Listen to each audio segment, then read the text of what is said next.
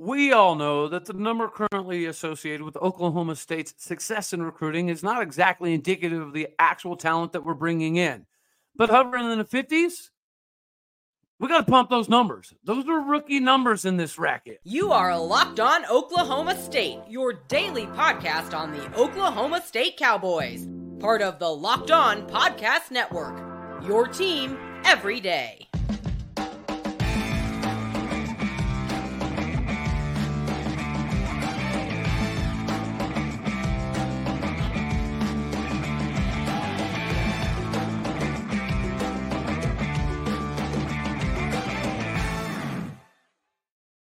Howdy, y'all, and hello, all. Welcome back to Locked On Oklahoma State, your daily stop for all things cowboy and cowgirl related. My name is Cody Stovall. I want to thank you for stopping by to make this your first listen here on Locked On Oklahoma State. We're available on every single podcasting platform, as well as visually on YouTube. You can find me personally on Twitter at All Day O State.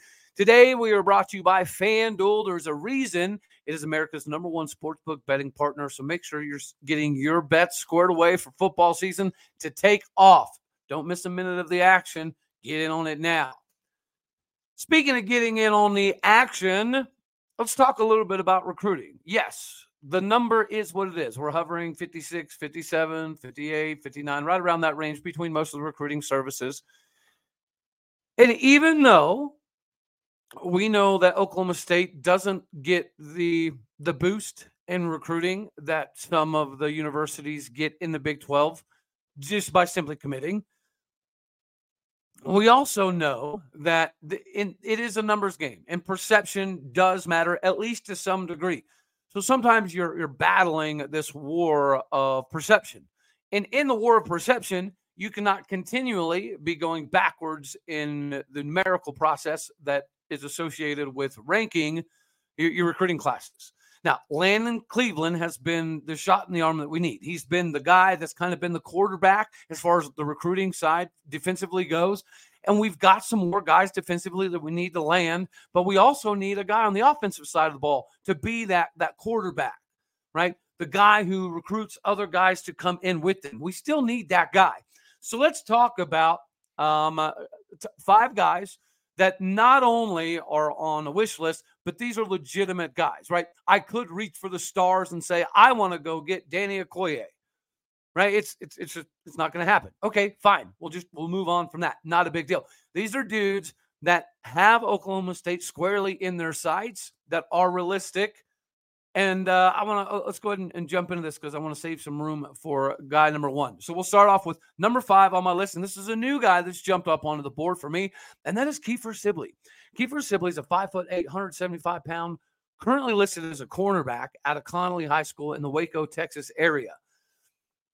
But when I say listed as cornerback, it should be athlete, right? He's a legitimate three star guy. We are competing with Colorado, Nebraska, and Purdue for his services. But just like we talk about how Cameron Hurd, now that we have the news of Arlen Bruce putting himself in a precarious situation moving forward, Cameron Hurd might be called upon a little bit more than we, we thought coming into this season. Well, he's got a, a, an athletic background that is going to afford him some opportunities to be not only mentally prepared, but physically prepared as well. We've had the same conversation with Cameron Epps on the other side of the ball, playing cornerback. He was the jack of all trades in high school. This is the exact same scenario. Kiefer Sibley plays a lot offensively, whether it be quarterback, wildcat, wide receiver, running back, and then the, the defensive side of the ball, safety, corner, linebacker, whatever. He's very good at utilizing the field to his advantage, right? Understanding how to take the, the proper angles. He's he's deceptively fast too, because when you look like or look at it on film, it almost looks like the dude's jogging half the time. And so I, I had to look back repeatedly to see what school they were playing, to see what classification of high school this dude was from, because it didn't look like he was running full speed. But he's playing for a football in the state of Texas in the Waco area. So this is legit. Like he's legitimately running away from guys while jogging. He's got really, really good ability to get in and out of breaks. I think he's got pretty decent hands. I didn't see as much film from him uh, at the cornerback position, which is the only part of this that I find a little bit intriguing. But you can say the same thing about Cameron Heard. You can say the same thing about Cameron Epps. Some of these guys, it just translates. It just translates. So I really hope that we can obtain the services of Mr. Sibley. I don't know what position he's going to play. It appears as though the defensive side of the ball is what we're looking at. But at 5'8, buck 75, he looks like a good slot receiver to me. He acts like one. So I really hope that th- this is somebody that we can get in the building sooner rather than later. Next on my list is we're going to stay in the state of Texas. Brien Taylor, we talked about him a little bit earlier uh, this week. Six foot five, 260 pound defensive lineman out of Blinn College in Texas. We've had some success with Blinn. Blinn, in and of themselves, have been a very successful JUCO in, in getting guys to the next level. But I really like what Brien Taylor offers. I think that we're just scratching the surface of what he can do. Blinn College thinks the same. And it's down to another Big 12 foe in Oklahoma State and Utah. Utah's putting on the full court press, rolling out the red carpet, all of that fun jazz. But if you talk about fit, right? And you talk about somebody who can dominate a point of attack and, and eat up double teams and still potentially have the body by glass ability to do more on the outside. I think Brien Taylor fits that bill.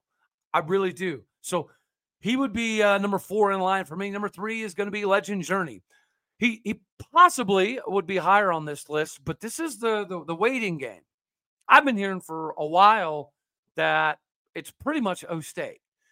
You know, Cal has been keeping his interest. Houston as well as Mizzou, Ole Miss, TCU, Texas Tech, Washington. There's teams that are keeping his interest.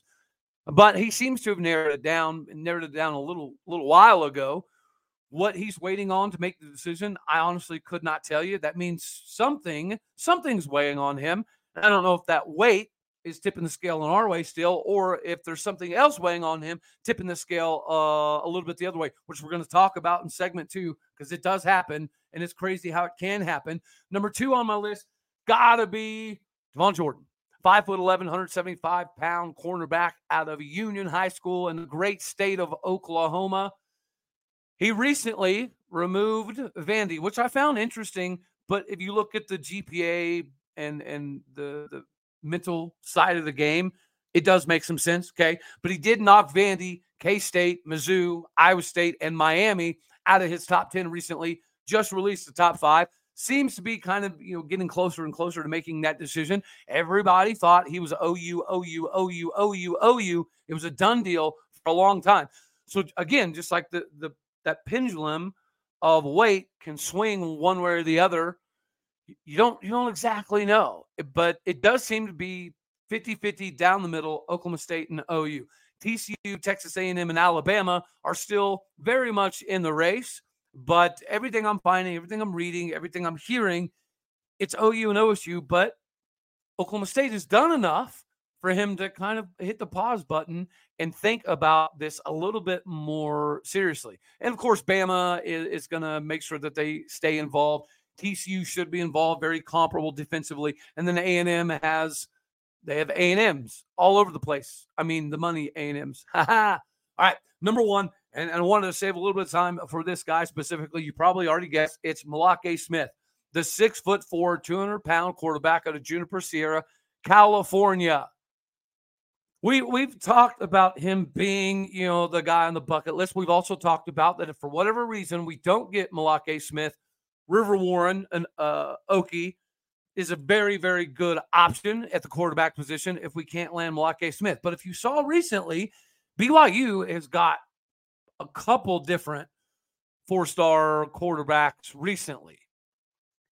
So if it was in fact down to Oklahoma State, BYU, and Arizona, BYU was trying eh, to push to get some kind of a commitment. And it just, you know, Malake wanted to take his time.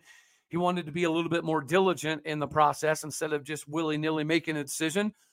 BYU got tired of waiting. Now they have multiple quarterbacks in this class. If you notice, we have been very selective in our approach to the quarterback position. I think that is a pretty good indication that we're pretty happy. We're pretty happy with with Garrett Rangel. We're pretty happy with Gunnar Gundy. We're happy with the maturation process thus far of Zane Flores. You know, even even something like um, you know, Peyton. He he does offer something, Peyton Thompson. He offers something that does help Oklahoma State University. But Malake Smith should make this decision. And let's face it, Arizona is just not up to speed yet. He's too good to be at Arizona.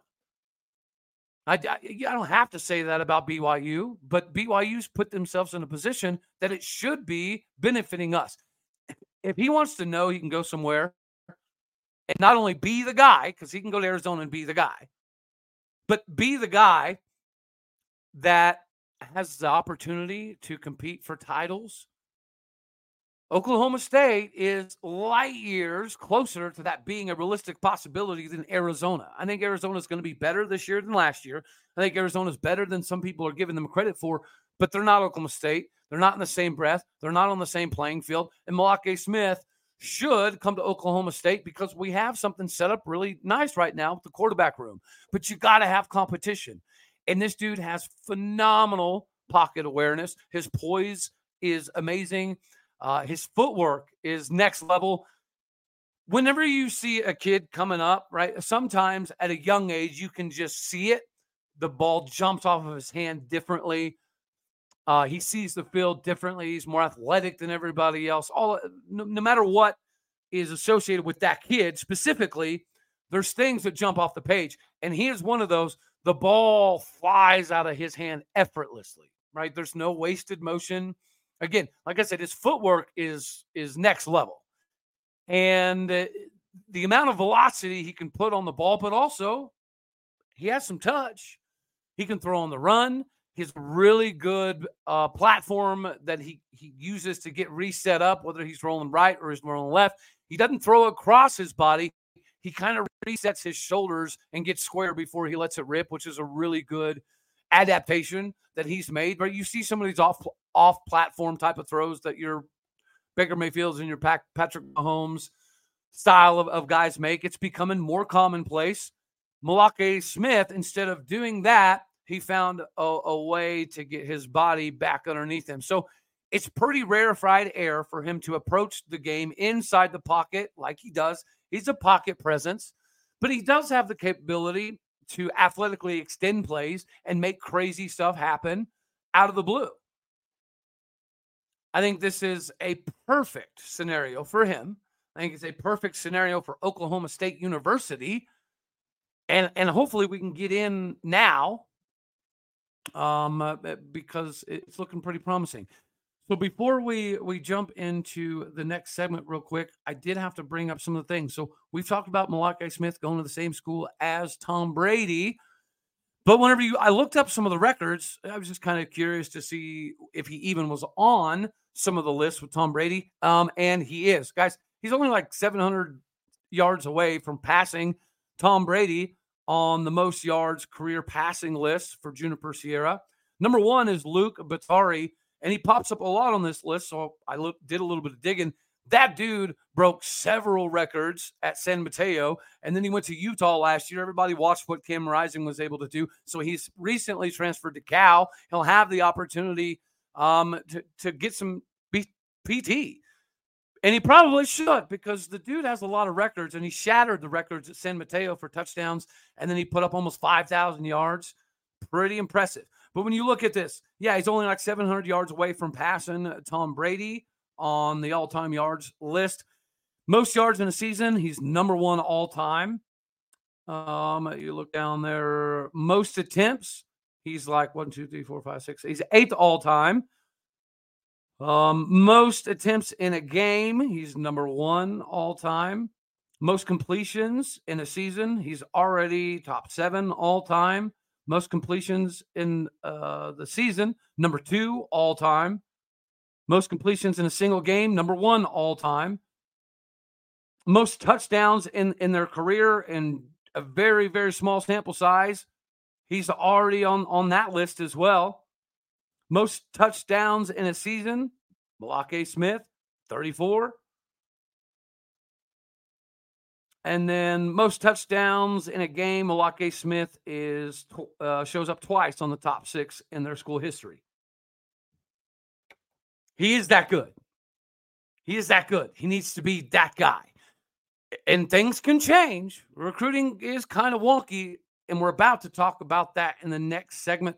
But real quick, ladies and gentlemen, we we, talked about it in in the uh, the beginning. We got to get you squared away with FanDuel. Football season is literally right around the corner. So do not miss out on any opportunities to get some bonus bets squared away right now. You uh, bet on a Super Bowl winner and you get bonus bets every time they win games in the regular season. Like that's pretty cool. So just pick any team, right, to win the Super Bowl and you get bonus bets for every single victory they have throughout the course of the season. You can also bet on spreads, you can bet on player props, you can bet on the over, under, and and so many other things like who's going to score next and this and that and the other. Oklahoma State specifically, if you have the ability to get on there and hammer the over, make sure you hammer that. It's going to be easy money, ladies and gentlemen. The over and under 6.5. Uh, that's going to be that's going to be a money maker laying down all day, every day. So do yourself a favor, get this uh, get this thing rocking and rolling. Go to FanDuel right now dot com slash locked on and start earning the bonus bets with America's number one sports book. Again, that is fanduel.com slash locked on, fanduel.com slash locked on. Get yourself started. You ain't gonna regret it. And you get to make make a little bit of extra every time your Super Bowl pick just wins games in the season. All right, so the, the next thing we need to talk about is the, the changes in recruiting. So I found something super interesting this morning, just scouring the, the landscape of football stuff as we do. And I ran across an interview with Manti Te'o. And it was talking about the recruiting process. And, you know, he had BYU in there, USC was obviously in there, Notre Dame was in there, uh, Utah was a little bit further down the list. So not only did it have some Big 12 type of, of ties, but it also was just insanely interesting to hear how the process can go it is different than than my day. Back in my day, you know, your, your coaches had a lot of of hand in the decision, as did your parents, your, your guidance counselor, athletic directors. There's people inside your high school, inside the football locker room that would help you make these decisions, right? They would tell you this is the staff that does X, Y, and Z. They run this style of system, which is going to be good for you. They've been running this defense for X amount of years, yada, yada, yada. Now, of course, that stuff does still take place, but – now these dudes are traveling all across the country playing in seven on seven against each other, with each other. So they're, they're crossing paths. And then a lot of them are friends on social media. So they have conversations. I hated when Mason Rudolph and Baker Mayfield were buddies going to the beach together. Imagine my surprise now to know that these dudes talk on a pretty regular basis. I think it does take a little bit of the bite out of some of the rivalries in college. I, it does. 100% You don't hate the guy anymore down the road unless they're OU. And even even then, you know there's their buddies there. Like we we watched it with Mason and Baker. Didn't like it then. I don't like it now.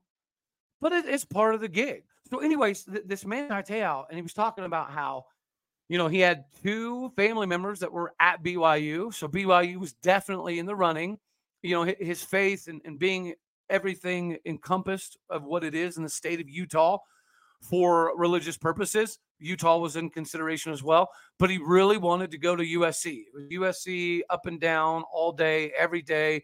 And then, you know, a couple days before National Signing Day, they doubled down, red carpet, right? They rolled him into USC. They showed him everything. Pete Carroll showed him a phenomenal time, as did all of the hosts and the people on the, the recruiting trip. And it was exactly what he ever dreamed it would be. And he goes home and has this conversation with his dad. And he's like, Dad, I think it's going to be USC. His dad's like, All right, cool, man. Just pray about it. Right. That's it. Oh, yeah, yeah, yeah. Cool. I, I will, I'll pray about it, Dad, for sure. I will. Next day, has conversation, right? Is it still going to be USC? Oh, yeah, yeah, Dad. It's still definitely going to be USC. All right. Did you pray about it yet? No, no, I, I haven't. But he, he had a couple little signs poke up, right? One coach was like, Oh, well, that's surprising. I, I pictured you as a Notre Dame guy, but congrats on going to USC tomorrow. And then another, you know, another guy um, inside the high school, pretty comparable. You know, he was like, you could, you could, you could go to USC. You could be another guy in the long line of Polynesian greats that went to USC. I just figured you'd be the first Manti Te'o at Notre Dame.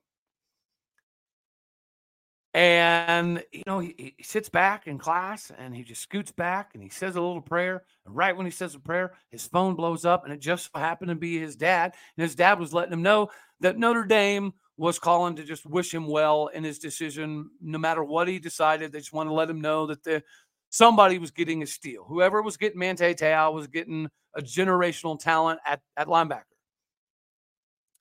And it, it just it hit him it hit him.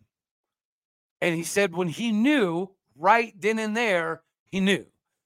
And it was last minute. It was literally last minute. He'd already, he'd already told every coach and everybody at USC that, that would love to listen that it was a done deal. He was a Trojan.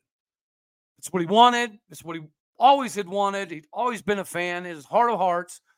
He was a Trojan. But something spoke to him. Something inside him told him, no, you need to go to Notre Dame.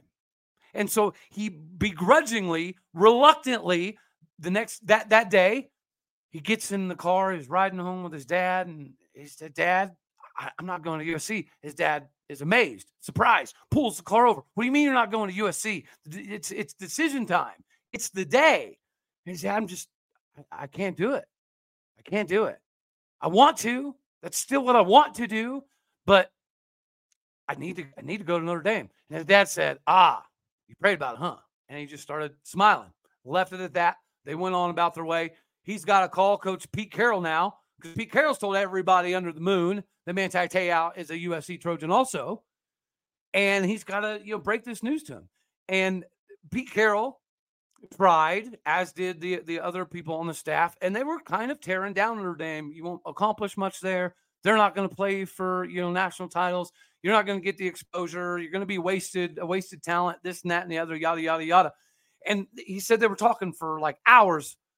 And as he's pulling up to the gymnasium to walk into the school to, you know, do the the hat thing on TV, he's still on the phone. He's like, Coach, I gotta go. Coach, I gotta go into this auditorium. Coach, I gotta go do this. Finally, he just gives the phone to his mom. And he says his mom, super devout, religious, doesn't curse, has a very quick conversation with the USC coaching staff and almost gets teary eyed. She's about to start crying. And she says, Okay, coach, well, uh, we wish we wish you luck.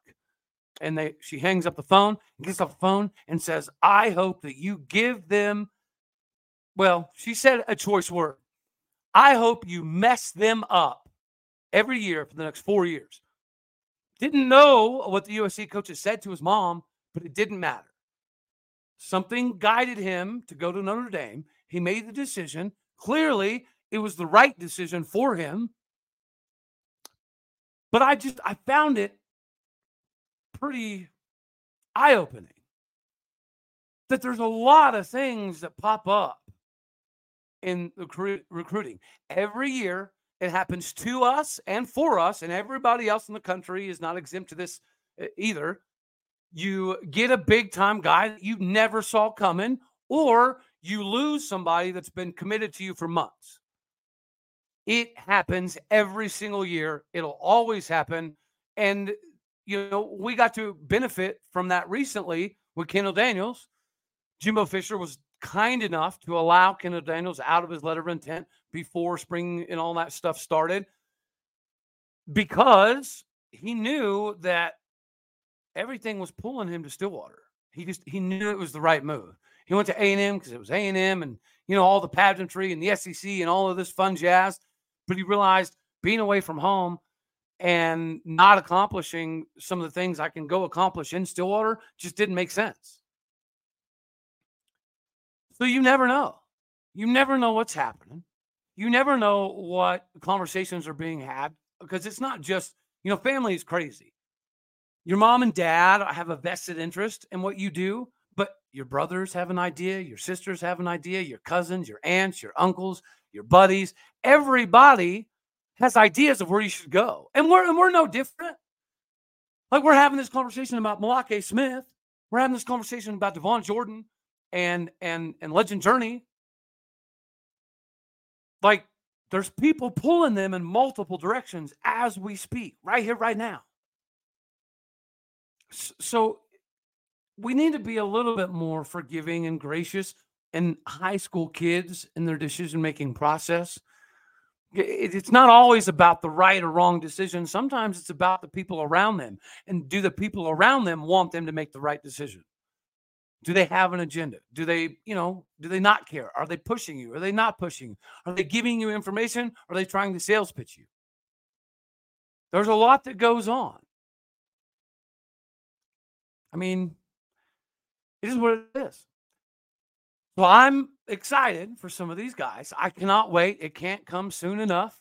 I would venture to say out of the five that we've covered today, we get three of the five. I would say that pretty confidently. Uh, I, there's a chance that we get four of the five. I don't think we get all five, but that's because we we just talked about. You never know. Sometimes we need to be a little bit more forgiving in some of these decisions. All right. So the last thing we got to get to, you see there the the Madden um, ratings recently came out. It's pretty pretty fun, pretty interesting, pretty entertaining uh, to, to, to see some of the Madden ratings for the Oklahoma State guys.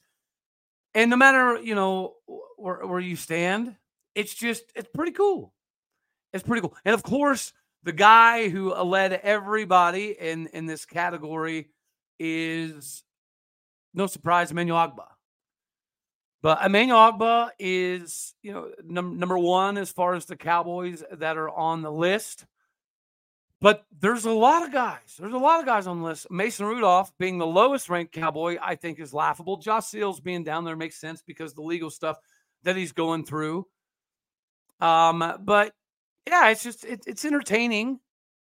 If you're a Madden guy, and you're to go out there and you know you're to be playing with some Cowboys just because it's kind of fun to do so, then this stuff is pretty cool. So yeah, Manuel Ogbah, 79 overall. Teven Jenkins, Teven Jenkins, 78. Chuba Hubbard, 75. Jaylen Warren, 74 after one year. That's pretty, pretty big deal. Tre Flowers, uh, consummate professional, big bodied corner that's been in this league for quite some time, 74. Malcolm Rodriguez, is undervalued here, but he's a, a 73. Justice Hill is, is right there with him at, at 73. Justice Hill is somebody who's looking to have a big season. Tanner Brown's obviously on there. Uh, we, we talked about Mason Rudolph being way too daggone low, but who are some of the other guys? After Malcolm Rodriguez and Justice Hill, there's James Washington, 72, Tylan Wallace, 69. That's too low. We're seeing him getting fist fights in practice. That's a good thing. We're seeing him score touchdowns in the preseason. It's a good thing. Him and Justice Hill both should uh, get a decent amount of PT this year. Tanner Brown being the only kicker right now for the Rams, I think is a, a pretty good sign that he's in a safe spot. AJ Green still carving out a nice career with the Cleveland Browns. Tyler Lacy already at a 66 for being a rookie is pretty good. Christian Holmes, if he didn't have that injury, he's he's very, very, very higher on this score. But then you got Jason Taylor, a rookie right behind him, followed by Rodarius Williams, pretty comparable, uh, I would say, to Christian Holmes. Started immediately as a rookie, had a big injury, don't know what you're going to get. Then you have Devin Harper, who's been making some stuff happen with the Dallas Cowboys, followed by Mason, Josh Shields, and Amen, Amen Ogbongbemiga. I do think Amen's a little bit too low on this list. He's had a, a nice little niche that he's you know carved out for himself over with the Chargers. We'll see if that continues. Uh, and then finally, if you didn't know, Oklahoma State University has introduced the idea that we're losing a wrestling coach. Zach Esposito is leaving for USA Wrestling. He's responsible for helping coach 67 All Americans in his time in Stillwater. This is a, a little bit shocking uh, because we all know he was like the coach in waiting for John Smith, but you cannot turn down this opportunity. Good for him could be an exciting year for Cowboy Wrestling. It needs to be, but uh, yeah, th- this is good for him. So, congrats, shout out to him, He did his thing. He earned this stripe. You know, I love you. That's all we're going to have for this one today. God bless. Go, pokes. I'll catch you on the next one. Later, taters.